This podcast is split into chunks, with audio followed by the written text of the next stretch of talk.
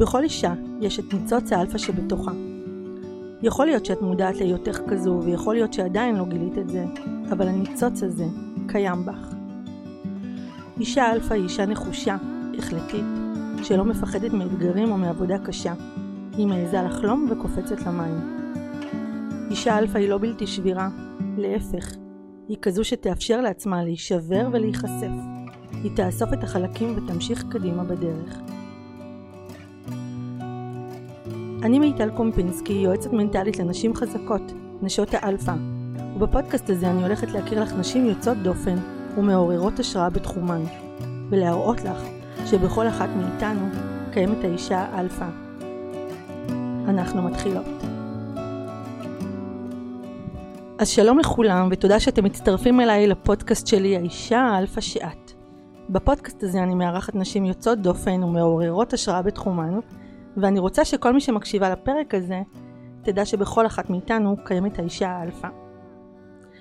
והיום אני מארחת אישה מיוחדת, אני מארחת את נעמה קסרי.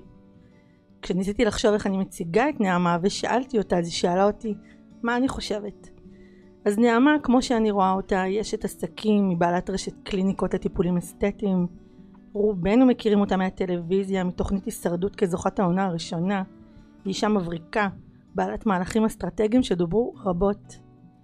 נעמה היא גם אימא פעילה ומעורב, ומעורבת בגידול שלושת הילדים שלה מאוד, ואני הזמנתי אותה כי תמיד מאוד התחברתי לאמת ולכנות שלה ולחמלה שקיימת בה לצד יזמות ויכולת להיות אישה חזקה ופורצת דרך. היי נעמה קסרי. היי. איזה כיף לי. זהו, נראה לי סיימנו. אמרת הכל. את חושבת? לא, אולי תגידי עוד דברים. קודם כל, אני מרגישה שאני מאוד מכירה אותך, כי את בין הנשים הבודדות שאני באמת עוקבת אחריהן ברשתות החברתיות. אומרים שדומה מושך דומה, ותמיד מאוד אהבתי נשים חזקות. Uh, לצד היכולת שלהן להיות מאוד כנות, מאוד אמיתיות, uh, הישגיות אך לא דורסניות, ואני מאוד מאוד uh, מזהה את זה אצלך. תודה. תודה, זה מחמיא לי מאוד. כן, אני נתקלת בזה הרבה, נשים שרואות אותי ברחוב, באות ישר לחבק, אין לי בעיה עם זה, אני בן אדם מאוד, מאוד מחבק, אבל יש איזו הרגשה שכאילו, הן מכירות, הן במשפחה. כן, נכון. אני, אני מעלה כל מיני דברים, יפה מהרכב, מהבית, נכון. והילדות, ולפעמים אני נעלמת, כי אני סופר עסוקה, נכון. ואין לי זמן, ואני גם מרגישה משהו, כאילו, שזה לא בסדר, שיש אנשים שהם מצפים, וישר אני מקבלת הודעות, הכל בסדר, הכל בסדר, קרה משהו. אה, כן, החיים, לפעמים אה, יש עומס. אה, אנשים מחכים לך, רוצים לשמוע אותך. זה מחמיא, זה כיף, אבל את יודעת, זה גם... נכון. משקל. זה גם משקל, כן. נכון. זה תובעני מאוד, זה תובעני. נכון, להחזיק את זה. זה מתחיל כאיזה משהו כזה, את יודעת, נורא בכיף שלנו, mm-hmm. ופתאום זה הופך להיות משהו נורא משמעותי לאחרים. אני מכירה את זה לפחות מהצד שלי. כן. כן, מה לי משהו כזה קטן, ואז ציפייה לעוד משהו ולעוד משהו, ופתאום יש אנשים מצפים לערוץ טלוויזיה, זה, זה, זה כמו, את יודעת, תוכנית ריאליטי של עצמך. זה הכי תוכנית ריאליטי, נכון. בסוף לכל אחד יש, נכון. תוכנית, יש לו תוכנית ריאליטי בתוך הטלפון. נכון. אז uh, צריך לתחזק את זה ולייצר תוכן, וזה עבודה. ממש. את עובדת בלנהל את המותג הזה שנקרא נעמה קסרי. גם מבלי להתכוון כן, לזה בדיוק, אפילו. מבלי להתכוון. תוצר לוואי. נכון. וואי, זה מדהים. אז אני אגיד לך. קודם כל, אמ, ההחלטה להתחיל להקליט את הפודקאסט הזה הגיעה פתאום, כמו שרוב הדברים מגיעים אלינו, ככה ככה אני מאמינה, שפתאום אנחנו רואים בתוך השביל איזה משהו נורא נורא ברור, שלפני זה לא ראינו אותו, ומה שקרה זה שבאמצע נהיגה, אמרתי למה אני רק מקליטה לייבים עם נשים, למה לא נעשה את זה הרבה יותר רציני והרבה יותר, את יודעת, כזה שמגיע ומהדהד להרבה מאוד אחרים, והחלטתי שאני מקליטה פודקאסט, ואני ממש זוכרת כי זה היה ממש לא מזמן, שישי אחר הצהריים, אני בראש שלי, אני מבשלת, וירדה החלטה. הדברים הכי טובים, דרך אגב, מגיעים לנו בזמן שלנו עם עצמנו, כן, במקלחת, כן, ב... כן, ואני חייבת להחמיא לך שהיית מאוד קונסיסטנטית ונחושה, וזה לא קל להשיג אותי, וזה צריך לנדנד לי, והרבה פעמים אנשים נשברים, אומרים, אה, בסדר, סנובית, ו... לא חוויתי אותך ככה, האמת. ארטוגט, אבל לקח לך, לקח הרבה זמן, והיית מאוד מאוד נחושה. והרבה וואו, לא אנשים... חוויתי, באמת לא אה, חוויתי את זה ככה, אולי כי אני לא באה עם אגו, וגם לא הרגשתי אגו. אגו זה, אגו זה מקור כל הרוע בעולם. אני מלחמות אותו פורצות בצד. על אגו. נכון. כן, זה נורא, זה נורא בכל מקום, בזוגיות, בכל מערכת יחסים, במקומות עבודה. יש לנו אגו, אין מה לעשות, לכולם יש אגו. נכון, צריך לדעת אבל מתי לשים אותו בצד. נכון. ולרוב כדאי לשים אותו בצד, הוא לא, הוא לא טוב. אני חושבת שאם מפעילים מולי אגו, אז האגו שלי קופץ. מהמם. ולמדתי לווסת אותו, להרגיע אותו, לדבר אליו, כאילו, אל תנהל אותי, תן לי רגע. כן. העניין הוא שהתחלתי לבשל ארוחת שישי. ואגו זה לא פאסון, בואי נפריד. אגו זה אפשר לשמור על ממש, פאסון, אגו זה לא פאסון אבל אגו זה בכלל. השד הקטן הזה, כן. שלוחש לך כל הזמן, כן. תעתיקי מדני, תעתיקי מדני. אז אני מבשלת לי, ופתאום קפץ לי השם של הפודקאסט, ופתאום את עלית לי ראשונה לראש, ואז יחד איתך עלו לי עוד שלוש נשים. זה היה יום שישי, ואמרתי לעצמי, טוב, אני כותבת, אני כותבת, כי מה קורה? הרבה פעמים עובר קצת זמן, כי את אומרת, נחכה לראשון. אבל אז פתאום נכנס איזה פחד ואיזה היסוס. ברור. אז אמרתי, אני כותבת, היא תענה, אם היא תראה, אם היא תראה, היא לא יכולה להגיע לכל ההודעות. וענית כל כך מהר, אני הייתי בשוק. ואת יודעת שבדיוק לפני כמה ימים מישהי כתבה לי באינסטגרם, ואני עונה. אני באמת עונה, זה גוזל ממני זמן משפחה, וזה גוזל ממני, ממני זמן אישי שלי ומהעבודה, אבל אני עונה כי... אני, לא הגיוני שבן אדם יפנה אליך ואתה תתעלם ממנו. נכון, זה גם לא הגיוני לענות ל-190 אלף אנשים. נכון, אז זה מטורף, נכון. וזה לא רק הם. יש לי ילדים, יש לי משפחה, יש לי חברות, יש לי צוות, יש, חיים. לי עובדים, יש חיים. נכון. זה מאוד מאוד קשה, אבל כשאני רואה, אז אני עונה, גם אם זה לא תודה, גם אם זה לא מסתדר, גם אם תודה, whatever, אני עונה, גם אם זה double like כזה. ואיזה מישהי שלחה לי שבוע שעבר, אה, בגלל שאת לא עונה, הפסדת עוקב. עכשיו, לא עניתי לה, אבל זה כל כך ביאס אותי, כי את אומרת, אני באמת באמת אחת מנסה. שעונה, אני גם מקבלת אכפת לך. המון תגובות, כאילו, וואי, אני לא מאמינה שענית לי, זאת את? זה מישהו מטעמך? וזה, ופתאום האחד הזה, שזה לא תפס פייר. אותך. כן, זה לא פייר, זה כי זה לא נכון. זה כמו הכתם השחור על הקיר הלבן, אה, זה כאילו תפס בסדר, אותך. אי אפשר לרצות את כולם. נכון, נכון. אי אפשר לרצות את כולם, ואני הבנתי את זה מזמן, אה, בעיקר בעונה הראשונה, שאף אחד הוא לא קונצנזוס. אין מה לעשות. יש מי שאוהבו, יש מי שלא נכון. מכירים, ושופטים על פי חדרי עריכה, ומה שהדמות שלך נתפסת. ושלא תמיד אפשר להעביר את עצמנו באמת עד הסוף. נכון, אני גם לא מנסה. נכון. אני גם לא מנסה. זה הכי אותנטי בעולם. אבל את ענית לי מהר, וכתבת לי ישר בשמחה. אני כזה אמרתי, יואו, איזה כיף. כי קודם כל באתי בלי ציפיות, הכל בסדר, בן אדם יכול להגיד כן, יכול להגיד לא. אני גם לא נפגעת מלא, זה בסדר, אני לא מרגישה פה איזה חוויית דחייה. עוד אנשים יש להם את העיסוקים שלהם, וזה בסדר, אבל מאז מלא נשים אמרו כן. נשים מדהימות, מהמם. אף אחת לא בדקה מי שאר האורחות שלי וזה מעיד עליכן המון, זה רק מעיד כמה אתן בטוחות בעצמכן. היו גם כאלה שאמרו לא ואמרתי תודה רבה והכל בסדר ולכבוד הוא לי כאן לארח אותך כי אני באמת באמת באמת באמת תופסת אותך אישה אלפא. והפודקאסט הזה נולד מזה שאני למעשה מלווה מנטלית נשים מאוד מאוד חזקות. אני מאוד אוהבת אה, לראות מה קורה איתן, מה קורה בחיים שלהן, הן נורא מעניינות אותי.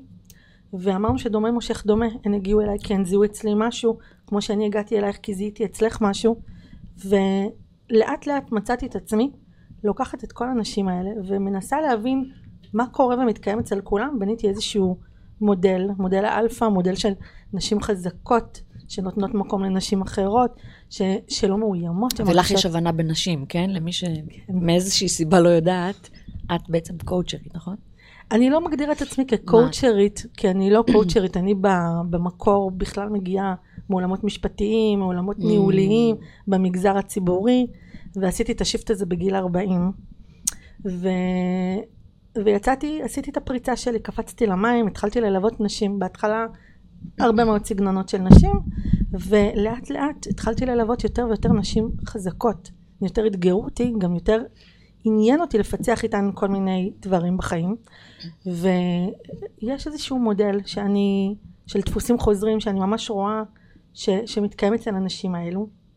ובא לי לשאול אותך, כן. את תמיד הרגשת כזו בטוחה בעצמך? תמיד היה לך את הביטחון השקט הזה ש... שאת מצליחה להקרין בכל אופן? את יודעת, אני מנסה להסתכל על עצמי אחורה, אה, כילדה. נראה לי שהיו לי רגעים של חוסר ביטחון, אבל אולי לא שידרתי את זה, אולי לא הראיתי את זה. אה, חטפתי על זה נכון. הרבה בחיים שלי. נכון. עברתי לא שתי- כולם אוהבים את זה. לא כולם אוהבים את זה, אבל מבחינתי זה היה אף פעם לא ממקום של להתעלות- להתנשא על מישהו או להיות מעל משהו, זה פשוט, יש אנשים שיש להם היבה. אה, כריזמה, זה לא משהו שאתה נולד, ש- שאתה יכול לרכוש אותו. אתה לא נכון, יכול ללכת לבית ספר נכון. לכריזמה. אז אתה נולד עם זה או לא. אין, אה, אי אפשר לרכוש, ו- ויכול להיות ש- שלי כנראה יש את זה. ובגיל מאוד אה, צעיר זה גם הרבה פעמים בא, בא נגדי. אני, היו נכון. לי רגעים של חוסר ביטחון, נגיד היו לי אוזניים בולטות. גם לבנות שלי יש דרך אגב, אבל אנחנו עושים עם זה משהו אחר ממה שעשו איתי. נגיד, לי ההורים שלי לא אמרו, לא צחקו על זה, לא דיברו על זה. פתאום חטפתי איזה הערה ממישהו בגיל 14, וזה תפס אותך. וזה תפס אותי. כמו עוקבת ההיא. כי, כן, כי הלכתי עם הסוף ולא היה לי בעיה והרגשתי הכל טוב, אבל פתאום ששמתי את הקוקו, אבל אם ההורים שלי נגיד היו מדברים על זה בבית ועושים לי עם האוזניים, או כמו שאני עושה לבת שלי, הקטנה, אנחנו עושים מזה צחוקים, ו- והיא אוהבת את זה, והיא יודעת שזה שם, כאילו זה לא יפתיע אותה שפתאום יבוא, מישהו יבוא ויגיד לה, יש לך אוזני דמבו. את מבינה? אז, אז את זה אני זוכרת שכן היה לי חוסר ביטחון, הייתי הולכת עם השיער אסוף, היה לי שיער תמיד ארוך ארוך עד הטוסי כזה. אמ, והייתי הולכת עם השיער, אם, אם זה היה קוקו, אז הוא היה דבוק על האוזניים. מסתיר. כן, אבל מכסה. בצבא נגיד, את חייבת לעשות שיער אסוף. נכון. אז הייתי אוספת את זה כמו סבתא כזה, ככה לצדדים, מהדקת את האוזניים וסוגרת את הקוקו. ותמיד מכניסה את היד שהשיער יכסה את, את האוזן. זה קטע. תמיד, זה, זה משהו שחלק מה, מהתנועות שלי, וזה הפריע לי, והלוואי שזה לא היה מפריע לי. אבל זה הפריע לי, וטיפלתי בזה בגיל 21. ניתוח קשה, וואו. כן. אולי מכאן אה, מגיע כל ה... כל המקום האסתטי הזה אצלך? לא, אני חושבת שזה מגיל מאוד צעיר. אני אספתי, בתור ילדה, הייתי אוספת מהדודות שלי, הן היו יודעות שאם יש איזה איפור שהן כבר לא רוצות ולא משתמשות, הן נותנות את זה לי בשבת כשנפגשים. והיה לי תיק איפור כזה ענק, והייתי אוספת, ואחר הצהריים הייתי מתאפרת ומתגנדרת, ואימא שלי הייתה ילדה. רותחת על זה. וואי. מה פתאום, בגיל שלך, ולא מתאפרים, וזה אחר הצהריים. אז את שמה כזה שחור בעיניים, וקצת צללית, והולכת לחברה, ואימא שלי לא הייתה מוכנה שאני אצא ככה מהבית. ילדי שנות ה-80 היו פחות. אמרה לי, כן, עוד פעם קטע. אחת, אני אראה אותך מתאפרת, אני זורקת לך את התיק. והיא זרקה לי אותו, ברור שהתאפרתי עוד פעם. ברור שהתאפרתי שוב, והיא זרקה לי אותו, ואני לא אשכח. אני זוכרת את התיק הזה עד היום, הוא היה כמו אה, אה, רשת כזאת, כמו אה, שיבה ערב כזה מקש, והיא לא זוכרת את הדבר- הזה בכלל, אבל כן, אני לא אשכח. האירוע. ברור, לי זה האירוע. עכשיו, אף הורה לא מקבל ילדים עם הוראות הפעלה נכון. ושימוש. ואני הייתי צריך עושה אחרת. לפצח את כאילו, זה. אם אני הייתי רואה שהבת שלי, הבת שלי יש לה איזושהי משיכה להתאפר וזה, אז מעצימה היי, את זה. מעצימה או מאפשרת, או בסוף הייתי מנסה להבין מאיפה זה מגיע ולא נלחמת בזה. ו... אבל פעם זה היה אחרת. אני גם בגיל 13 הייתי אומרת, אמרתי לאמא שלי, תקשיבי, אמא, אני מתביישת ללכת לבריכה, לים, כאילו, חברים, אני כבר נערה מתבגרת, יש שערות ברגליים, אני חצי עיראקית. אז, אה, והיא אמרה, לא, מה פתאום, תתחילי עכשיו, אז מה תעשי אחר כך, ומה יישאר, וזה... אוקיי, אני לא הולכת לבריכה ולים, אני מתביישת. וואי, היום אנחנו לא, מאוד מודעים צריך כבר. לחכות לגיל. אז ברור שהלכתי באיזה אחת החופשות, דודה שלי קוסמטיקאית, אמרתי לה, אמא אמרה שתעשי לי שעווה, אני לא אשכח את זה. אימא, לאיזה כאבים. אה, והיא עשתה לי שעווה, והגעתי עם הרגליים אה, חלקות. יכול להיות שלימים האישו הזה של אסתטיקה המודעות, ושיער כן. גרם לי לחפש את הפתרון האידיאלי, ואז פתחתי מרכזים של הסרת שיער בלייזר, ו... אבל זה משהו שתמיד נמשכתי אליו. החברות שלי אומרות, תקשיבי, את הבן אדם היחיד שאנחנו מכירים. שהפך אובססיה למקצוע. אגב, כי- אני הכי מאמינה בזה. כן. אני מאמינה שכשאנחנו מגלים מה הכוחות שלנו, היכולות שלנו, מה יש לנו, המולד הזה. אנחנו שם בפריצות הכי גדולות. לא ללכת כן, לחפש אבל לא את ה- כולם זוכים להתפרנס ממה שהם אוהבים. נכון.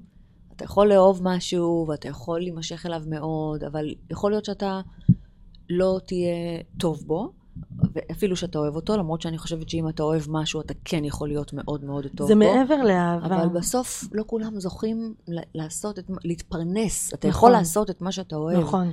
אבל להתפרנס מזה, הרבה פעמים זה מאוד מאוד קשה, ויכול להיות שאתה אוהב משהו שאין בו, אין נכון. בו כל כך פרנסה. זה, אני חושבת שזה שילוב של מעבר לאוהב. אוהב, אני חושבת שצריך לעשות דברים שאנחנו, הם בתשוקות שלנו. מהמם. אחרת רואים בן אדם שהוא לא בתשוקות שלו.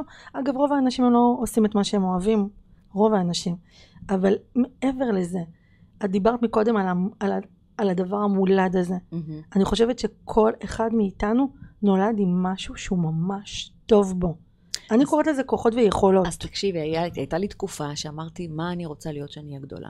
כן, כמו כולנו. והרגשתי שאני פשוט טובה בהכל. כאילו קראתי את הספר אה, שנת החתול של אה, שרה אנג'ל, שהיא, כן. את מכירה, נו, כל. עורכת דין מכירה את הספר הזה. אה, ורצית להיות עורכת דין? להיות עורכת דין, כן. ואחר כך, את יודעת, וכל פעם נתקלתי באיזשהו, ועוד באיזה מישהי שהייתה נראית לי, וואו, ואמרתי, טוב, אני רוצה להיות כזה, אני רוצה להיות כזה. יש את הגיל הזה כן. שאתה צריך להתחיל לחשוב, כן, פנינו לאן, מה מה אני רוצה להיות שאני אהיה גדולה. כן, זה לוקח זמן, נכון. התקופה הכי מלחיצה היא אחרי הצבא, כי פתאום אתה... בלבול, אתה לא לשום אחרי, מערכת. נכון. מלא, יום אחרי השחרור, זה, נכון. אין פחד כזה. אני חושבת שלא נותנים לזה מספיק אה, אה, משקל, ולא עוטפים מספיק נכון, את, ה, את החבר'ה, הזו. בדיוק, שמשתחררים. כי פתאום אתה משתחרר מהצבא, וזה היום הראשון בחיים שלך, שאין לך שאף שום אחד דבר שמחכה לא לך. יתקשר לשאול, נכון, איפה אתה, נכון. למה לא הגעת, לא יגיד להורים שלך שלא הגעת, אה, לא ישאל, לא- אף אחד, אתה פשוט יכול להיות, דעתי, אתה יכול להיות ככה, ואף אחד לא ישאל איפה אתה חוץ מההורים שלך. אמת. אני יום אחרי השחרור, אמא שלי באה נורא אליי. לחדר, אמרה לי, לא, אני רק רוצה להבין, זה מה שאת הולכת לעשות עם החיים שלך? יום אחרי. השתחררתי אתמול. כן, היא גם את זה לא זוכרת. אה, אבל אה, יכול להיות שזה נתן לי את ה drive. יכול להיות שזה נתן לי את הדרייב. קודם כל זו תקופת בלבול. אני, אני ואת שייכות יחסית לדור מאוד מאוד מוסלל של אה, צבא, בית ספר, צבא, אה, אחר כך מי שאוניברסיטה, אוניברסיטה, או איזושהי קריירה נורא נורא ברורה, חייב לכוון אני למשהו. לצערי דילגתי על השלב הזה, אני ממש עושה הכל כדי שהילדים שלי לא ידלגו, אני חושבת שזה שלב מהמם בחיים. של, של האקדמיה? חיים, כן, של חיים סטודנטיאליים, חד משמעית. כן. אגב, אני מזהה שהיום, אוקיי, מנשים שאני הרבה מאוד עובדת איתן, הרבה פעמים זה נשים מאוד מאוד צעירות, הן רוח יזמית מטורפת, והרבה פעמים הן פשוט מדלגות מהמם. על נושא האקדמיה, והן כבר יודעות מה הן רוצות לעשות כשהן יהיו גדולות. כן, אבל תראי, יכול להיות שיש שם כלים, את לא, את לא יוצאת מלימודים ואת, זהו, יכולה... חד משמעית, זה לא, כן. זה לא, החיים בסוף נותנים לך את נכון. הכלים, וההתמחות, או נכון. הניסיון, ו... אבל יש, כמו בצבא, צריך לעבור את התקועות הישראלי, אתה צריך לעשות צבא, להבין את ההוואי, להיות את חלק. האחריות, לתת, לתת את, ה, את החלק שלך ב, ב, למדינה, כי, כן, כי זה המדינה שלנו, אתה צריך כן, קיבלת אה, 18 שנה, עכשיו יאללה, בוא צא. תיתן את השנתיים האלה, וזה גם חלק מהאהבה הישראלי. לי יש חברים עד היום מהצבא, יש לנו קבוצת וואטסאפ. נכון. אני בת 45, תעשי את החשבון מתי זה היה. אבל אה, אני פשוט חושבת שזו תקופה שהיא מאוד חשובה. אם אתה, אם אתה חי בישראל ואתה הולך, אתה ישראלי, אתה צריך. אתה צריך את התחנה הזאת. אה, ו- ולחיים הסטודנטיאליים, אני פשוט חושבת שזו איזושהי תחנה שהיא מאוד מאוד כיפית, שאין לך כמו טיול אחרי צבא. אם אתה לא עושה את הטיול אחרי הצבא, אחרי הצבא, הוא לא אחרי צבא. הוא לא. אף פעם. הוא לא, הוא לא, הוא לא יכול להיות אותו דבר. גם אם תחליטי שעכשיו בגיל 40, את הולכת לעשות את הטיול הזה שפספסת. זה לא יהיה אותו דבר. כי אני לא אותו דבר. הילדים נכון. בבית, ויש לך אה, עבודה, whatever, יש לך הטרדות אחרות. בטיול של אחרי צבא, אתה יוצא לטיול של אחרי צבא. אתה לא חושב על אף אחד חוץ מעל עצמך. בא לך אתה פה, בא לך אתה שם, אתה מטייל, אין לך אחריות, אין לך עבודה, אין לך ילדים, אין לך זה. אז יש דברים אז את חושבת שתואר הוא. חלק מהמסלול. אני לא או חושבת... שאת בעד. אני, אני בעד ללכת ללמוד, כי זה חשוב, במיוחד היום. אם תיקח משם כמה כלים לחיים, אז זה, טוב. אה, זה, זה, זה חשוב למי שלא רוצה להיות עצמאי, כדי להתקבל, היום אתה צריך לבוא בקורות חיים, זה נכון, יפה, זה מרפד נכון. יפה את הקורות חיים. נכון. אז אה, אני חושבת שאני ידעתי תמיד שאני לא אוכל להיות שכירה, כי כי אני לא בן אדם שיגיע בשבע וחצי למשרד. אני לא, קשה לי. הכרת את עצמך. כן, קשה לי, קשה לי, ואני, באמת, אני מארגנת את הבנות שלי בבוקר, את לא מבינה איך. מורידה את הכובע בפני הנשים האלה שמצליחות לקום, להתעורר, להתארגן, לארגן את הילדים, להגיע ולהיות במשרד בשמונה, יש כאלה שמגיעות גם בשבע וחצי, כן. בשבע. זה קשה, זה קשה. זה פשוט קשה, ואז, את יודעת, ואז הן מסתכלות באינסטגרם, אומרות, וואי, איך את מצפיקה להתארגן ולהתארגן, ואני לא שופטת אותן, זה באמת מאוד מאוד קשה, למרות שיש דרכים כן. לעשות, אה, למצוא את עוד שתי דקות האלה, כדי שלא תראי כאילו קמת מהמיטה ויצאת, וזה חשוב, בעיקר לה- להרגשה האישית שלך. נכון, שמקרינה, כי אם נכון. את תרגישי נכון. טוב עם עצמך, את, את בן אדם אחר, בן אדם יותר נעים. כשאתה בן אדם שלם, אתה בן אדם נעים. ולא כולנו שלמים, אני חושבת ששלם זו מילה מאוד גדולה. נכון. אנחנו לא זה גם שלמים לוקח אף דרך, פעם. זה לוקח זמן, זה, זה זה, זה תהליך. דרך, זה זמן, ואני לא יודעת אם כולם מגיעים לשם. נכון. אני לא, אני לא שלמה עם עצמי תמיד, חד משמעית, אני לא חושבת אם זה יקרה אי פעם, אני גם מאוד קשה עם עצמי. אבל uh, אני חושבת שכשאתה מרגיש טוב עם עצמך, וכשאת קם, קם בבוקר, או אפילו כשאת מסתכלת במראה של האוטו, ואת בדרך לעבודה, ואת אוהבת את מה שאת רואה, את בן אדם יותר נעים.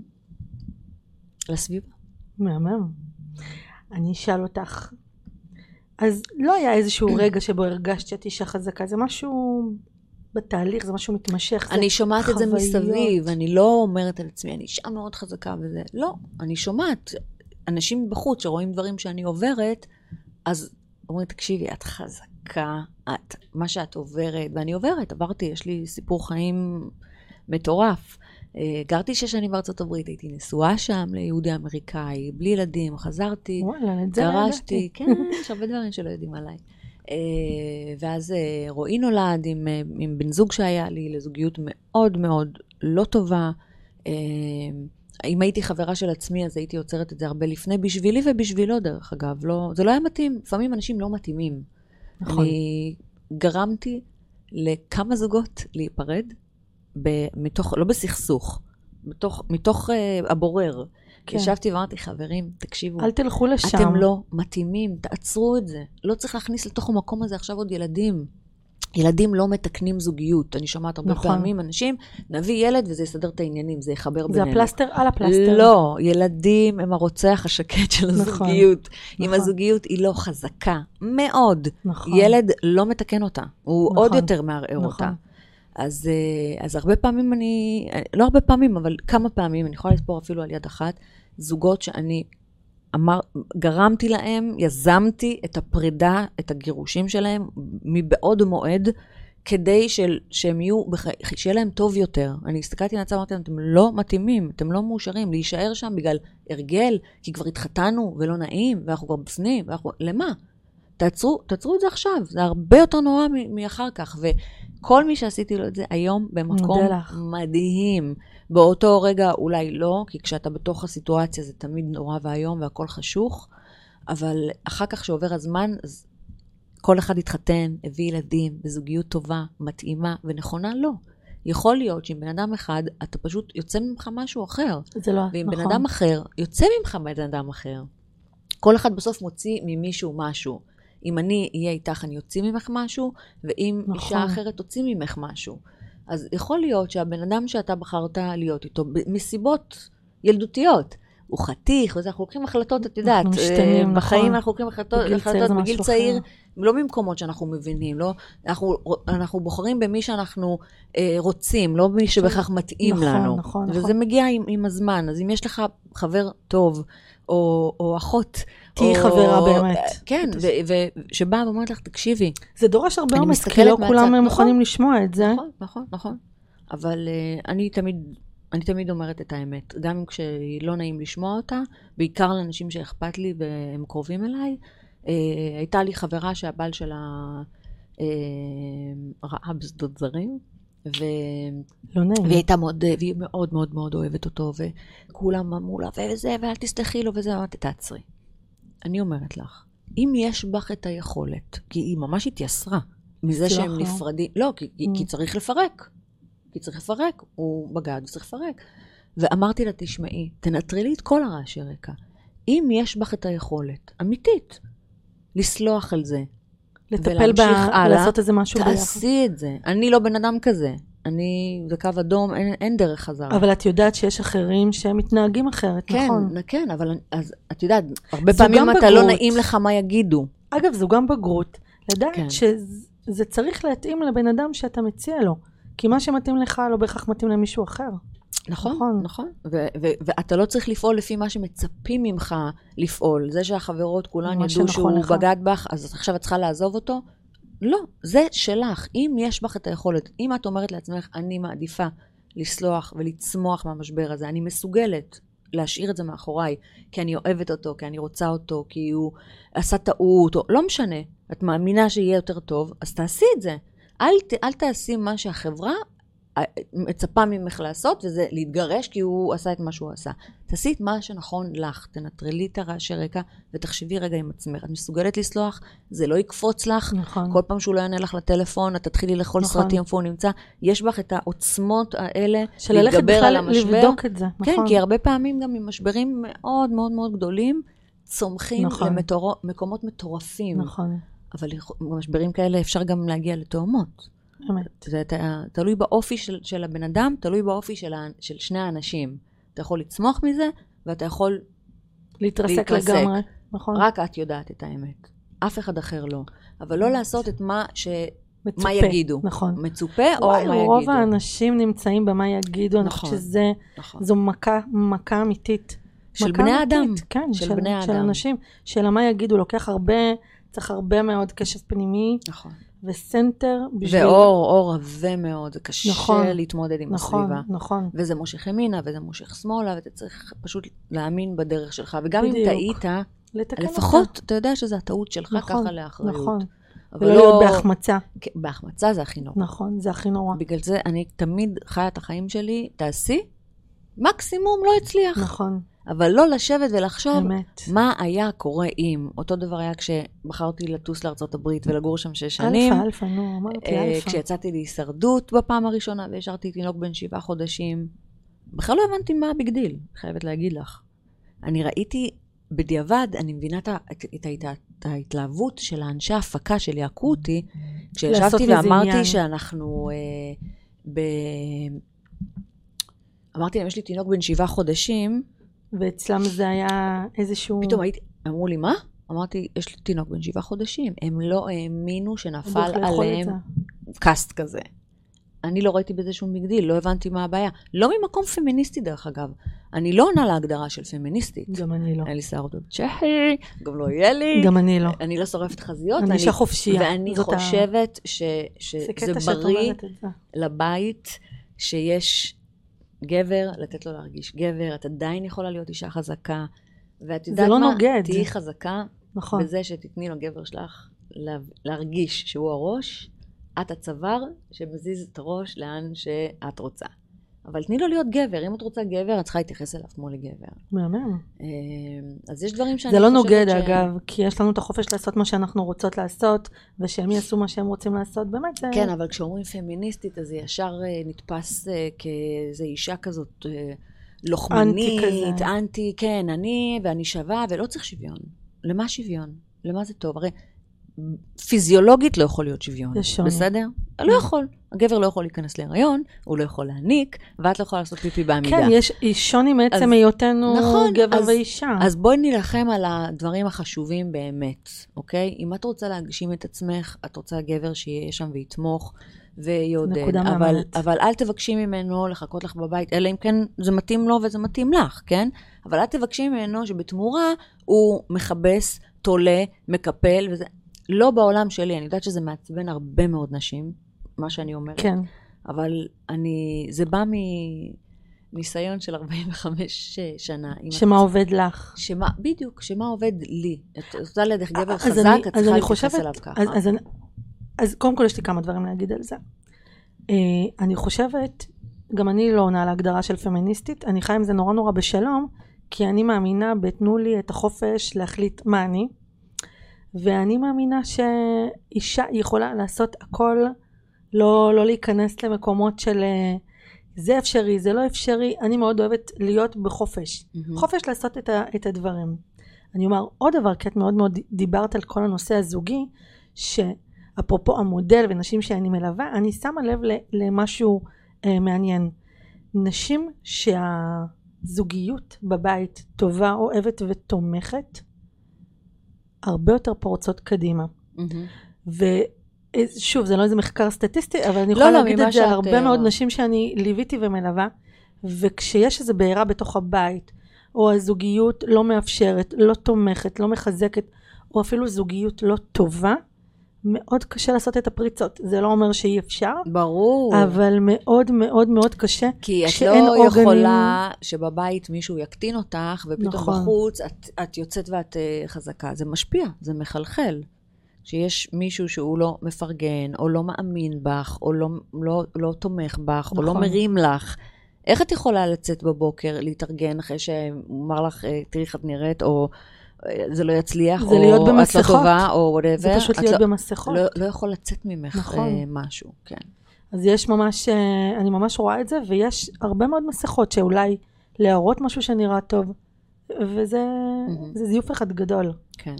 ו- ובסוף גם לנו, אני חושבת, הנשים הרבה הרבה יותר קשה אה, עם העניין של הקריירה, כי אימא זה אימא.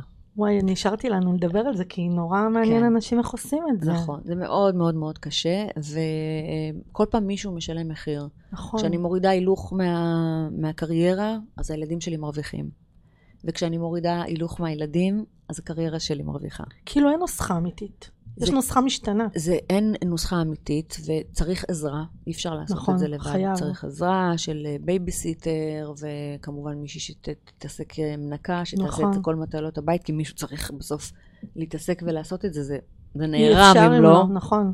אה, אבל צריך לנסות למצוא את, ה, את האיזון, והאיזון הזה הוא מביא בסוף ל, ל שהכל יהיה בצורה, אני לא אגיד בינונית, כי זו מילה לא טובה, אבל אי אפשר לעשות, אי אפשר לפרוץ, נגיד אני, יש לי המון המון דרישה לפתוח סניף בדרום ובאילת. ולפתוח עוד. ואני רואה את הפוטנציאל, ואני יכולה, ולהוציא line של קוסמטיקה, ולהוציא line של איפור, ויש לי מלא רעיונות ומלא דברים, אבל הדברים האלה לוקחים נכון. זמן. כי אחרת המחיר הוא מאוד. כבד. והמחיר יהיה שאני פשוט לא אחווה את הילדים שלי. אני לא אחווה אותם, וזה מכה בי. אני בת 45 עוד חודש וחצי, וזה מכה בי, ואני במקום הזה היום, שאנחנו בונים בית, אה, סוף כל סוף. לקח לי טובה. 13 שנים לשכנע את בעלי לבנות בית, ו... ואני אומרת, אוקיי, בית חלומותיי יהיה מוכן עוד מעט, אבל אני לא נמצאת שם. אני קמה בבוקר, אני חוזרת בשעה שמונה בערב כל יום. אני נורא רוצה למצוא את, ה... את הדרך. בלנס, כן. כן, להגיד, I did it, תירגעי. לא צריך עוד סניף, עוד זה, למי? למה? זה, זה מעניין, את יודעת. זה ממש מעניין, זה תמיד... אוקיי, אז אני אדבר על זה שהגשמה, ואת נמצאת הרבה במקומות של הגשמה, אחרת מאיפה הרעב הזה? זה לא רק כסף. לא... ההגשמה, בקצה שלה, מגיע גם פרנסה וכסף, אבל זה איזשהו רעב פנימי, נכון. תמידי. זה חוסר שקט, מי שלא מבין. את יודעת, מסתכלים מהצד, אומרים אישה קרייריסטית ויפה, והיא נוהגת וטל. לא מבינים לעומק איזה מחירים אנחנו. משלמות על קריירה. מהמם, מהמם. לא שאנחנו מתחלפות בזה, כי אנחנו מאוד אוהבות את מה שאנחנו עושות, זה חלק מהגשמה, אבל יש מחירים אה, לא פשוטים, והגשמה זה הרבה מקומות של אי נוחות. כן. כל הזמן לג'נגל בין הרצון שלי לפרוץ, איך את אומרת, אני יכולה להיות אימפריה, לבין הרצון אה, רגע לחוות את המשפחה ולחוות את הילדים שלנו. כן, לנהל את ולהבין מה הבית, באמת להיות, חשוב. להיות ברגעים הקטנים של, של, של הילדים. יש הרבה דברים שאני לא מגיעה אליהם. אני נכון. לא הולכת לחוג עם הבת שלי, אני דואגת שיקחו אותה, שיביאו אותה, אני מקסימום אאסוף כן, אותה. מכירה את זה. אז אה, כן, כן, ו... אבל אני לא יושבת בגינה, בגן שעשועים עם הבת שלי הקטנה. טוב, אני לא אעשה את זה בכל מקרה, אני חם לי, אין לי כוח לשבת שם. אבל אה, ואני לא במקום הזה, אני לא יכולה לשבת בגן שעשועים, הטלפון שלי בלי סוף, הקליניקות עובדות, הדברים קורים, אז אני לא יכולה. אין לי, אני לא יכולה לנטרל, אני עכשיו יושבת איתך. בטלפון שלי כל שנייה, ואני חושבת למי אני צריכה לחזור, למי אני צריכה... צריך מתישהו להגיד, די, נכון. די. זה באמת, אה, קראתי לא מזמן מישהי כותבת, "אה, המרדף, עושים ככה ועושים ככה, ובסוף יש איזה חוסר שקט. אני, לפני איזה כמה ימים. עומס, יש עומס, החיים יש מאוד עומס, תורניים. מה הכל- קורה פה? הכל אינסטנט, הכל, הכל צריך לקרות, כאן ועכשיו. הוואטסאפ הזה, אתה לא עונה לבן אדם, אין מצב שאתה לא עונה לו, הוא ראה שקיבלת. יש נביא. יש נכון. נביא, הוא יודע שאתה קיבלת את ההודעה, מתי תענה? כמה זמן לך לענות? למה הוא לא עונה? ויש נכחולים, בכלל הלך עליי, חייב תגובה. אנחנו רוצים עכשיו, כאן ועכשיו, כאן ועכשיו, כאן ועכשיו. פעם היה פה יותר טוב. פעם היה טלפון בבית, היית מחכה שהבן אדם יגיע הביתה ויענה לך. את לא יודעת איפה הוא. היום אני נגיד מחפשת את לי, היא לא עונה לי, אני צריכה ממנה רגע איזה טלפון של מישהו דחוף, זה פה. אני נכנסת שנייה לסטורי לראות איפה היא. את מבינה? כן. אני אומרת, אה, טוב, נו, היא בהשקה, אז אני אחכה שהיא תסתיים. אני, אני, אנחנו יודעים כאילו, לא כולם מנהלים סטורי, ולא על כולם נכון. אנחנו יודעים, אבל לכולם יש טלפון, ואתה יודע, אתה יודע איך להשיג בן אדם. אתה יודע שהבן אדם עם הטלפון שלו. את ראית מישהו הולך בלי הטלפון שלו? חוץ מסבא של סבא שלך? נכון. כאילו, אם אתה עד גיל 75, אתה עם הטלפון. זה נהיה כמו עוד איבר בגוף זה- שלנו. זה עוד איבר, הוא באמת הולך איתנו את לכל מקום. יוצאת מהבית ושוכחת את הטלפון בבית? באיזה עולם? נכון. זה לא יכול לקרות. אז מצאו איזושהי דרך פסיכית, במקום להכניס לנו את השבב לתוך הראש, לגרום לנו שהדבר ללכת הזה, איתו הוא ביד. פשוט מחובר אלינו, אבל הוא, הוא ארט דיסק חיצוני לכל דבר ועניין, ואנחנו כל הזמן זמינים, זה בלתי נסבל. וזה אחד הדברים הכי הכי מדהימים ולצאת להישרדות, וזו ולהתנתק. אחת הסיבות שיצאתי גם פעם שנייה. וואו. הניתוק המטורף הזה, שלא יכול לקרות לך בשום סיטואציה אחרת. היום גם ילדים יוצאים לטיול אחרי צבא, הם עם טלפון, נכון. עם אפליקציה. אתה יכול לאתר אותם בכל אתה יודע מקום. איפה הם נמצאים, אתה יודע איפה הם הולכים, יש נכון. להם סים לכל... ד- פותחים חבילה, הם בחו"ל, הם זמינים. בעלי עשה טיול אחרי צבא, הוא היה מכתב. אני עכשיו בזה, אני עוד אה, שבועיים, שלושה אני אהיה ביפן, נכתוב לכם מיפן. ויש לו איזה מכתב שהוא שלח להורים שלו. טוב, תקשיבו, אתם לא מאמינים, יצא מכשיר מטורף. אתה מכניס את המכתב, הוא מגיע לתל אביב. היה אחד כזה בדואר הראשי בתל אביב, הפקס. וואו. שזה נכחד לא מעולמנו יכולים- מאז האימייל. הילדים? שלנו לא יכולים להבין את זה. זה נורא מיושן. להם. נכון. אז איך את מוצאת בלנס בכל זאת? אמ, אני לא, אני עדיין לא. אני קשה. מנסה, אני מאוד באמת, מנסה. אה, כל פעם שאני רוצה להוריד. משהו, משהו, עוד משהו נכנס. אבל אני, אני על זה. זה. זה תהליך, זה לא לוקח שבוע, לא שבועיים וגם לא חודשיים, אבל אני, אני בתהליך של אה, לייצב, להחליט מה... להרגיע ולהגיד לעצמי, אני יומיים בשבוע אוף. שכולם ילמדו להתנהל. יש לי צוותים טובים, שאיתי שנים, יודעים מה לעשות, שירותיים. אני גם בגלל זה לא נותנת את השם שלי, המון בקשה לתת את השם שלי לזכיינות. כי זה... זה משהו שפסלתי אותו מאז ומתמיד. השם שלי, אומרים ששם טוב משמן טוב, גדלתי על זה. את רוצה לנהל את השם שלך. אני לא אתן את השם שלי בשביל כסף. אני לא יודעת, אם אני נותנת את השם שלי, אני רוצה שליטה מלאה מה קורה. המקצועיות, השירות, היחס, האיכות, כמו ה- שאת הכל. מאמינה. כן, זה האופי שלי. אני control freak. אמרת את זה מקודם, אמרת בהתחלה. כן, שזה נורא מעייף להיות כזה. ממש. אני, על כל פקודה, או הוראה, או בקשה שאני נותנת, אני עושה וידואי הריגה מכל הכיוונים. אם אמרתי למישהי, תעשי משהו, אני בודק, אני אומרת לאיש, תבדוק שהיא עשתה, ולאיש, תבדוק את האיש, שתבדוק את זאת שבדקה, שתבדוק אבל זה כי את פרפקציוניסטית? גם, גם. או, או כי פשוט את מנהלת את המותג הזה שנקרא נעמה קסרי באחריות מאוד רצינית. וזה פשוט, כל דבר שאת עושה, את. יודעת לעשות אותו באופן מסוים. גם. וגם. גם וגם. זה שילוב של שניהם, וזה שילוב מאוד מאוד מעייף. פרפקציוניזם זה קשוח. כן. זה קשוח. מאוד. כי זה לראות בתולה. את ה... גם אני מזל בתולה. את רואה? נו הנה, הנה. זה לא סתם. זה לא סתם. וואו. אז מזל בתולה, עם אופי של שליטה ו control, וזה זה מעייף מאוד מאוד, וזה עושה קמטים.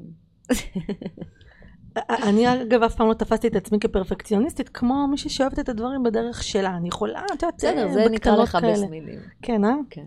טוב, אז אני אני צריכה לא לבדוק את פרפקציוניסטית, העניין אני הזה. פשוט אוהבת את זה בדרך שלי. אני לא קמצן, אני חסכן. כנראה אני משווה את עצמי לבעלי שהוא פרפקציוניסט. הוא מדען כזה, הוא פרפקציוניסט, את הכל כזה. בנוסחאות ועניין. והוא יכול, אז יכול להיות שאת איזה- פשוט ב- ברמה אחרת. אני יודעת איפה להרפות יש לזה- לדעתי. יש כן. לזה מין- מנעד. מנעד מאוד אה, רחב, אז כל אחד בעוצמות שלו. אני כנראה יודעת איפה, איפה להרפות. תגידי רגע, בואי נשאל אותך רגע על ה... כל הנושא הזה של חשיפה. קודם כל אני מאמינה שחשיפה זה ריפוי.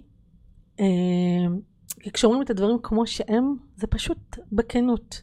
הכנות היא ה- בעיניי הפתרון הכי טוב לסרבול של מהמם. דברים. מהמם. אבל החשיפה הזאת היא גם לא כל כך פשוטה.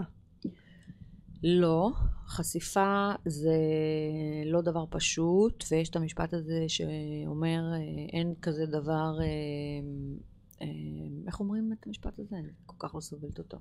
אה, רכילות רעה, אין כזה. אין, אין, אין, פרסום רע. פרסום רע. תודה. איזה מזל תודה שיש שאתה אותך. כאן, עוז. כן. לא רואים את עוז, אבל הוא ממש חמוד. תודה. לא, התעוררתי במזל בתולה, גם אני. אה, אוקיי, הנה, בבקשה. השילוש וואי, הקדוש, וואי, מה החדר שקורה הזה פה. התפוצץ. גבר מזל בתולה זה זה אחלה. זה עניין. זה מתנה. אה, אבל אנחנו לא בענייני גברים היום, אבל תודה. אז אין דבר כזה פרסום רע. יש דבר כזה. וזה כן. משפט של בן אדם שהוא לא מפורסם. מי שכתב, Mhm. מי שהמציא את המשפט הזה, זה בן אדם שהוא לא מפורסם, והוא לא חווה פרסום רע. זה לא נעים Mhm. לאף אחד. יכול להיות שיש כאלה שיש להם אור עבה יותר ועבה פחות, ויש כאלה שזה עובר אותם, אבל זה, זה נוגע בכל אחד. לחלק זה מחלחל ולחלק לא. זה לא נעים. הוא יכול לפרק זה אנשים. לא נעים נכון. שכותבים עליך דברים, במיוחד אם הם לא נכונים, ואם הם נכונים ואתה לא רוצה שידעו עליהם, אז זה עוד יותר נורא. את חווה את זה זה לא, באקסטרים, זה כן. לא נעים. אני, כן. לא, אני לא הבנתי לאן אני הולכת. אני יצאתי להישרדות בנקודה בחיים שלי שרציתי לברוח. הישרדות הראשון, אחד, כן, לא הבנתי, הייתי שם עם מלא חבר'ה צעירים תל אביבים, מרינה וויקה ודן מנו וזה, וכולם באו להתפרסם, כאילו כל השיח היה על ההיא בהתחלה, זה נראה לכם שאני כבר אקבל קמפיינים, נראה לכם שאני כבר מספיק את זה במסך, נראה... לא הבנתי בכלל את השיח. אני באתי ממקום אחר, אני הייתי שש שנים בארצות הברית, אני באתי, ישבתי, אני עם תינוק, אני בזוגיות נוראית. ישבתי בבית עם הבן שלי שלא הרגיש טוב, ואמרתי... חיפשת תשובות. לא, ופתאום היה. בטלוויזיה, מי רוצה לנסוע לקריבים? אני, אני מתה לנסוע לקריבים, אני רוצה לברוח, אבא שלי בדיוק גילו לו את מחלת הסרטן, שהוא נפטר אה, אה, עשרה חודשים אחרי. אה, ו- והייתי בזוגיות לא טובה, והייתי ממש במקום רע, רע, רע מאוד מאוד מאוד בחיים שלי, מקום חשוך. ו... ובגלל זה אני גם אומרת שאתה צריך לעשות דברים כדי שהחיים שלך ישתנו. אף אחד לא נכון. ידפוק לך בדלת וישנה לך את הגורל. משמעית. אתה צריך לעשות. לא יצליח, ניסית. נכון. אבל לפחות ניסית, אז השארתי להם הודעה. אה, התקשרתי לטלפון שם, אמרתי, היי, שלום, אני, אמרו, את צריכה לשלוח תמונה למייל, וזה עכשיו, זה לא היה כמו היום, שאת בטלפון מצלמת ושולחת, צריכה ללכת לסרוק, נכון. ואז להעביר למייל, ואז... בואי, אני, אין לי זמן. היה לי עסק, היה לי תינוק, היה לי... אז השארתי הודעה ושכחתי מזה. אחרי שבועיים בערך ראיתי עוד פעם את הפרסום, ונזכרתי שלא חזרו אליי. אז התקשרתי עוד פעם למספר הזה. ואמרתי עקשנית. להם, למה אתם לא חוזרים אליי? השארתי הודעה, וזה כנראה תפס אותם. וקבעו לי רא- אה, אודישן, ביום של האודישנים, בשעה שתיים בצהריים בתל אביב. אממה, אני, באחת יש לי בית משפט לתעבורה, כי אני גם טסה מאוד נמוך.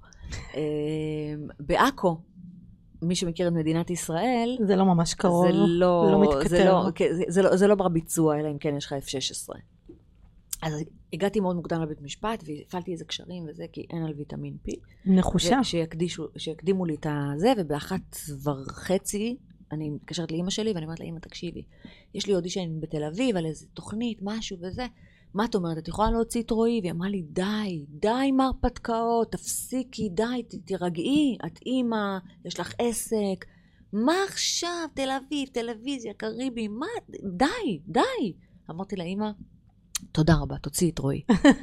ונסעתי, הגעתי בארבע, היה פקקים אמא עוד לא. מכירה את הילדה שלה, שהיא כנראה מאוד מאוד מאוד הרפתקנית כן, ומנסה דברים שלה. כן, לא, ושאם יש לי בראש משהו, אז אה, חבל, זהו, כן. ו- ונסעתי, הגעתי בארבע, בדיוק קיפלו את כל המצלמות והכל, אמרו לי, מה, אמרתי, לא, היה פקקים, טוב, טוב, תכנסי שנייה, נו, פתחו כאילו מצלמה, עשו לי כזה טובה, ואיך שאמרתי, תינוק בן שבעה חודשים, נדלקו להם. העיניים, וכל השאר זה היסטוריה. אה, אבל כן, תמיד הייתי מעיזה. אבא שלי, אני זוכרת אותו כל הזמן, אומר לי, רק המעז מנצח. ואני בגיל... כי הוא מוכן להיכשל. אה, הוא לוקח את זה בחשבון, הוא כן, מוכן להיכשל, אבל כן, הוא לא כן. מוכן להחמיץ. אבא שלי, זיכרונו לברכה, מהדור הזה של הצנחנים של פעם, גדוד 890, עם ערכים כנ"ל. כאלה. כן? וואו. כמה חיבור יש פה. עוז, כמה. נקודות אתה מקבל היום, מה יהיה? זה אתם, אז לא אני. אני, אני גדלתי בבית של גאווה, של החצאיות והכומתה האדומה, וכל מיני משפטי העצמה כאלה של, של, אמת. של, של היחיד, איזה כן, אמת של כזו. החברות, של ה... תני בראש, תסתכלי לחיים בעיניים, תטרפי, תן... יאללה, אז לא ילך, מה יקרה? מה יקרה? תנסי, תפחדי, תפצי למים. זה קצת שונה מרוב ההורים, כי הרבה פעמים כן. הורים מאוד שמרנים. נכון, אל ומגוננים. תנסה ואם יקרה ויהיה לך נכון, כסף נכון, ואתה. נכון. זה נכון, מדהים. נכון. ואבא שלי היה כזה, שאם אני הייתי מבקשת ממנו דג, הוא היה מביא לי חכה. הוא היה אומר לי, בואי, אני אלמד אותך איך להשיג את הדג. המנטור הראשון שלך. וכן, חד משמעית. וואו. ו- ואני מנסה לעשות את זה גם, גם עם הילדים שלי וגם בסביבה שלי. הילד שלי רוצה דג, אין בעיה. אז בוא. אני לא אהיה ההורה הזה שמביא לו את הדג, אני אהיה ההורה הזה שמביא לו חכה ומלמד אותו איך להשיג דגים, כי יום אחד אני לא אהיה פה. ואתה צריך ללמוד להשיג דגים. מדהים. האמת שזה נורא מרגש. אני חושבת שאנחנו דור הורים, דור הורים שרוצים ללמד את הילדים שלנו, וה, וההורים פעם היו קצת פחות פתוחים לדבר. איך אמרת, אני אימא שלי גם, לא... גם יותר נוח לנו לתת ולקבל שקט. אנחנו רוצים שקט. בואי, בואי נקרא, בואי. בואי נגיד את האמת, בסדר? כולנו רוצים קצת שקט. לא כולנו, יש אימהות שהן אחרות ויושבות ועושות אה, כן, פאזלים ומשחקים, כן. וכל הכבוד לנשים האלה, באמת, וואו, הלוואי שהיה לי את הסבלנות גם הזאת. אני לא. אבל הרבה פעמים אנחנו פשוט רוצים שקט. אז פשוט רוצים לתת וזהו. כי זו עבודה הרבה יותר קשה. אבל אני חושבת שאת באמת מאמינה בזה, שאת, אם הילדות או הבן שלך רוצים משהו, את רוצה להראות להם שאפשר, בואו תנסו. זו עבודה יותר קשה. בטח, זה הכי מאוד קל קשה. זה לתת ולשחרר. כן, זה מאוד קשה. אבל להתעקש איתם, לא, אתה תתקשר ותלך ותעשה, ואני פה לידך. אני את- אכוון. כי, כי את מבינה את העולם היום. כי זה גם כנראה כבר האופי שלי. כי זה כנראה כבר האופי הראש שלי. היזמי. מהמם. אז מה למדת על עצמך בהישרדות? זו הייתה עונה מאוד אני מדוברת. אגיד לך מה למדתי על עצמי.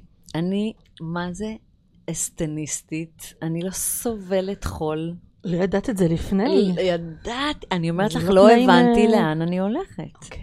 אני לא הבנתי. רציתי לנסוע, רציתי לברוח לקריבים. לא יכולתי לשאת את זה שגילו שלאבא שלי יש מחלה סופנית כנראה.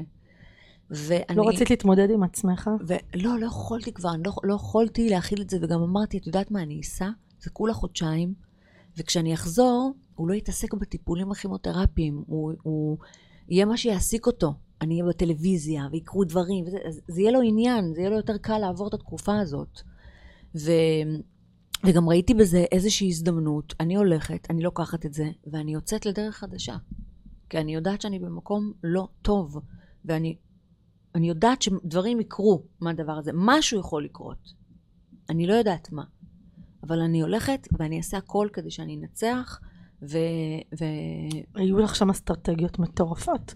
זה היה מאוד מאוד מדובר. למדתי תראי, את הרבה לא, המשחק. ידעו, הרבה לא ידעו לפרש את זה. אני כאילו אמרתי, בואי, איזה אישה מטורפת.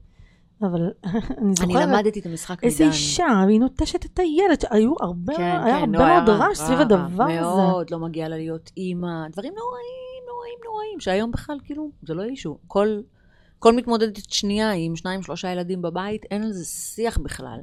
אז אני, נראה לי הייתי פורצת דרך בעניין הזה, מבלי להתכוון, דרך אגב. פשוט עשיתי את מה שנראה לי מתאים לי. היית נעמה. אמ, ולמדתי את המשחק תוך כדי, למדתי אותו מדן. אני פשוט תלמידה מאוד טובה, אבל אה, למדתי מדן, הבנתי מה, מה צריך לעשות. ואני היחידה שכל פתק ששמתי מתחילת העונה עד סופה הלך הביתה. היחידה. אמ, אז למדתי את זה תוך כדי, הבנתי את, ה... הבנתי את הפורמט. עלית השיטה. הצמדתי, ל... האינסטינקט שלי הצמיד אותי לדן, שהבנתי שהוא הוא טוב. מבין. הוא טוב, הוא מבין, והוא... זה הבן אדם שאני רוצה ללמוד ממנו. אתה צריך גם לדעת ממי ללמוד, כן? עוד מנטור. זה חשוב, ו- נכון.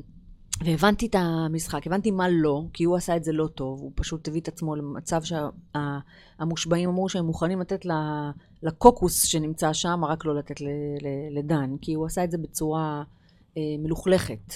נכון. אפשר לעשות, אפשר לעשות את זה גם אחרת. אגב, בעונה השנייה, שהגעתי לגמר, הייתי מנצחת, אם אני לא... אם הייתי מתעקשת. אני פשוט הביאו את גל יומיים לפני נכון. שהמשחק נגמר, ואני יצאתי מהמשחק, איבדתי את זה. איבדת זון. ובמשחק הזה אתה חייב להיות מפוקס מאוד מאוד, לא לאבד שליטה, כל הזמן לראות מה קורה, מי קורה, להיות עם האצבע על הדופק, אה, להרגיש את ה... להבין את האנשים, להתחבר אליהם, זה משחק חברתי. מאוד. ו... ו... וברגע שגל הגיע, דאצית יצאתי כן. מהמשחק, כי כבר, כן. הרי הנאום סיום הוא זה שקובע. והם אמרו בראש שלהם, היא לא צריכה כסף. חד משמעית היא השורדת מספר אחת. ראית? אני לא יודעת אם ראית הגמר, אבל הם כולם לא אמרו, אם היה אפשר להצביע עכשיו, היינו מצביעים כולנו אחרת. כי עבדנו מתוך אמוציות, מי צריך את הכסף, היא הייתה פה, זה כבר לא פייר, לא מי, מי שיחק פה את המשחק, מי עשה מאיתנו קציצות באמת. שאני באתי לכאן עם תואר, אני יודעת את המשחק, איך אתם נותנים לי בכלל להגיע לכאן לגמר, ועוד פסלון חסינות עליי שלא הייתי צריכה להשתמש בו? אתם צריכים לעמוד ולהצדיע, כמו שאסף אשטר עשה, והוא שני פלאפלים, רספקט. אבל uh, בסדר, את יודעת, יש את האמוציות. אני לא נלחמתי. הגעתי לגמר כשהראש שלי בבית. במקום אחר, נכון. ברגע שראיתי את נכון. גל, נגמר לי המשחק, וזה... זה, זה, זה, זה, דרך אגב, אם תשאלי אותי על החמצות, או דברים שבחיים הייתי עושה אחרת, זה מאוד מאוד אה, כן, uh, זה מפריע מציק לי. תראי, קיבלתי את מיכאלה במתנה נכון. מהעונה הזאת, אז אני לא יכולה להתלונן יותר מדי. אבל, אה, אבל תמיד את מסתכלת מה, מה יכולתי לעשות יותר טוב, והייתי הייתי צריכה שנייה אחת, עוד שנייה אחת להילחם, כי בסוף, את יודעת, זה, אני, אני תחרותית. אני תחרותית, אז יכול להיות שלהרבה אנשים אומרים לי, רגע, זה לא את זכית? כאילו, בתפיסה שלהם אני זכיתי, כי, באמת נכון. הייתה עונה מדהימה. אבל uh, פשוט לא...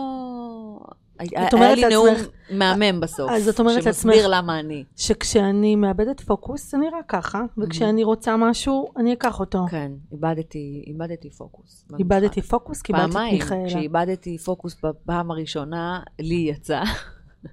אבל אני ראיתי את זה בה. אני אמרתי להם, חבר'ה, אני לא יכולה להיות בכל החזיתות, תשמרו על אירה, היא במצב נפשי לא טוב. שמתי את לי לשמור עליה, אבל זה לא היה הבן אדם הנכון. אז היא הלכה הביתה. אבל uh, בסדר, אבל אמרתי לך, בסוף קיבלתי את מיכאלה, אז מה, אני אתלונן? בסוף מקבלים את מה שכנראה אנחנו אמורים לקבל. כן. ויצא מזה רק טוב, זה נתן חשיפה מטורפת. לקליניקה, לקליניקות שלי, למה שאני עושה. היה לי מאוד קשה בהתחלה, כי תמיד הייתי נתפסת כאילו ילדה בת 28. את יודעת, בת, לאנשים בציבור שלא מכירים אותך, הם זוכרים את הילדה בהישרדות. זה לא משנה שעברו כמעט עשר שנים, ואני כבר לא הילדה בהישרדות, אני אישה בת 40, חגגתי 40 על האי, דרך אגב. אז היה לי קשה מאוד מבחינת הקליניקה לבוא ולהגיד, אה, אני אישה, אני אישה, אני יודעת מה אני אומרת לכן, אני מבינה בטיפולים אסתטיים, אני עושה, אני, את יודעת, לבוא להגיד שילדה בת 20 ומשהו תבוא ותגיד לי אישה בת 50, תשמעי, טקסטורה, האור, זה, הזרקות, זה, זה קצת לא, אולי מרגיש איזשהו ביטחון. נראה לי העולם השתנה, לא? לא, לא יודעת, לא, לא יודעת, אבל אני היום, מרגישה שיש אני... צעירות מדהימות, צעירות וצעירים, נכון, כן? נכון, אבל uh, את יודעת, תחשבי שעכשיו תשב מישהי בת uh, אה, 18, רק מפאת גילה, ותבוא ותגיד לך על החיים. את יודעת, ה... כאילו... ההקלטה הקודמת חמודה. שלי הייתה עם בחורה בת 22, לא, ואני... יש עילוי, יש נשים עילוי, שאת אומרת שאת עילוי, בת נכון, 50. נכון, נכון, נכון, היא יוצאת דופן, אין ספק, כן. היא יוצאת דופן, לדרך ולזמן יש uh, מקום של כבוד, כן, ויותר מזה אני אומרת... את, נגיד, כאימא, לא ירגיש לך נוח לקבל טיפים מילדה בת 18 לא על, על איך לגדל ילדים. נכון, חד משמעית. גם אם היא מדהימה והיא אוטודידקטית והיא למדה והיא יודעת פסיכולוגיה. כי פשוט יש דברים שהיא עדיין לא עברה, נכון. את מבינה? נכון. את, את לא יכולה לבוא להגיד לי על ילדים, נכון. נשמה, אין לך ילדים. נכון, את צודקת. אז, אז את מבינה, לפעמים המספר כן, כן הוא קובע. משחק, כן. משחק. חד משמעית, אני גם תמיד אומרת שהיריון לא, תקין לוקח בסוף תשעה חודשים. נכון. צריך זמן. נכון. צריך זמן. גם שמונה זה בסדר. גם שמונה זה בסדר. גם שמונה. תגידי לי רגע, אני רוצה לשאול אותך. כן. יש פה נשים שהן מקשיבות לנו. כן. ונשים שלומדות מהדרך שלך. מהדרך של, שלי, מהדרך של כל מי שמגיע לכאן. איזה מסר היית רוצה להעביר לאישה שעכשיו היא יוצרת לעצמה מציאות חדשה, או בנקודה לא הכי פשוטה בחיים שלה, או אישה שאת יודעת, עסוקה מאוד בהגשמה שלה, ויש לה מורכבות בחיים. איזה מסר את יכולה להעביר לה? תראי, קודם כל לגבי נקודות uh, חשוכות ורגעים נמוכים מאוד מאוד בחיים, אז יש משפט שאני מאוד אוהבת, ש... Uh, הרג, ה- ה- הזמן הכי חשוך ביממה הוא רגע לפני עלות השחר. השחר. ו- ו- וכשהכי הכי חשוך לך, זה, זה כנראה כי עוד שנייה יהיה אור, אבל האור הזה לא יגיע אם את לא תעשי משהו. להיות אקטיבית. עכשיו, בדיוק, מדהים. עכשיו לעשות משהו זה לא אומר ללכת ולהיות עצמאית, זה לא מתאים לכל אחת. ממש לא. זה קשה, ממש לנהל לא. עובדים זה קשה, לנהל אה, אה, אה, אה, את האדמיניסטרציה זה קשה, את הכלכלה, את המספרים, זה קשה, זה מאוד. קשה, וזה לא מתאים לכל אחת, וזה בסדר. ממש. לא כולן צריכות להיות עצמאיות. תנסי, אם זה לא מתאים לך, תגידי, ניסיתי. לא ללכת עם הראש בקיר. לפעמים, אתן לך דוגמה שבן אדם פותח מסעדה, והוא השקיע בה הרבה כסף, על הייצור והכל, ואז לא הולך. אז הוא אומר, טוב, אני אחליף את כל הסכו"ם ואת כל הכלים ואת כל הזה. זה עדיין לא הולך. הוא אומר, טוב, אני יודע, אני אשנה את השם, מיתוג מחדש, אני אחליף ספר, אני אעשה זה, זה עדיין לא הולך. הוא אומר, טוב, אז אני אחליף... די, די, עוד בור, עוד בור, עוד בור, עוד בור. לדעת בן אדם צריך. להגיד... די. אני לא אומרת להרים ידיים, מקווה שהמסר עובר לא, לא, לא.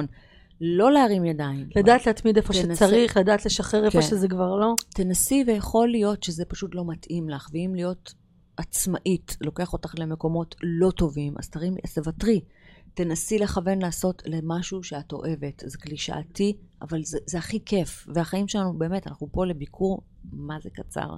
ממש. הזמן בום, טס, כך, כך, ממש, עוד שישי ועוד שישי. אני כל פעם נכון, משישי זה מטורף. עוד פעם שישי, עוד פעם שישי. הזמן עובר מהר. תנסו לעשות את המקסימום כדי לחיות את החיים האלה בצורה שתהיה שיש. הכי נעימה וטובה לכם. לבחור את המלחמות, ואם לא טוב לכם באיזשהו מקום, תנסו לתקן. זה לא הולך, ממשיכים הלאה. לא קרה שום דבר, אולי זה נראה סוף העולם, אבל יש סיבה לכל דבר, כשהדברים יסתדרו, תסתכלו אחורה ותגידו, חבל שלא עשית את זה קודם. כי אם זה עובר לך בראש, לא טוב לך, את לא... את, את, את רע לך, את במקום לא טוב, את לא שלמה עם זה, זה כנראה לא. אם יש ספק, אז אין ספק. אנחנו הרבה פעמים יודעות, האינטואיציה שלנו אומרת להקשיב לה, להקשיב תקשיבי לעצמך ולא לסביבה ולא להורים, כי ההורים שלנו מפחדים עלינו, אז הם מורידים אותנו מסיכונים. לא, למה? עכשיו תעזי את המקום עבודה, זה מקום טוב, יש לך מקום קבוע, יש לך זה, אבל לא טוב לי. אבל לא טוב לי. אז כמובן שצריכה להיות לך תוכנית מגירה. לא קמים ועוזבים ואין לך למה, כאילו, מה עכשיו? ולהיות בבית זה הכי נורא.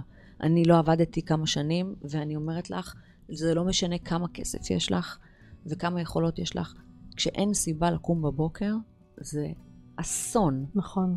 זה אסון. ואם תפקיד חייך זה לגדל את הילדים ואת אמיתית בתוך זה, את קמה בבוקר, את מכינה, את הולכת, את מכינה את היצירות שיגיעו בצהריים, ואת מכינה צהריים, ואת עובדת וזה. וזה עושה לך טוב, מהמם. מהמם. בול. זה מה שתעשי. בול. זה מה שתעשי. אבל אם את יושבת בבית, בטרנינג, ממורמרת, תהיי כשאת בכנות צריכה עם לחכות עצמך. לילדים וזה, אז זה לא המקום שלך. תהיי בכנות עם עצמך. כן. אל תשקרי לעצמך.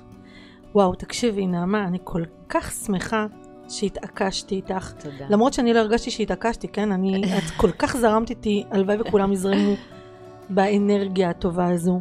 כיף שהגעת, אני מאוד אוהבת אותך. תודה את רבה. אישה חכמה, מעניינת, תודה. חזקה, תודה. אלפא על מלא. ואני תודה רוצה... רבה, מיטל, גם את. את אישה מדהימה ונעימה ומכילה, ובאמת, אפס אגו, וזה זה מהמם. אה, ואני ממש אה, מודה לך שהזמנת אותי. עשית לי איזה הפסקה כזה באמצע הטירוף, זה לא וואו, קורה.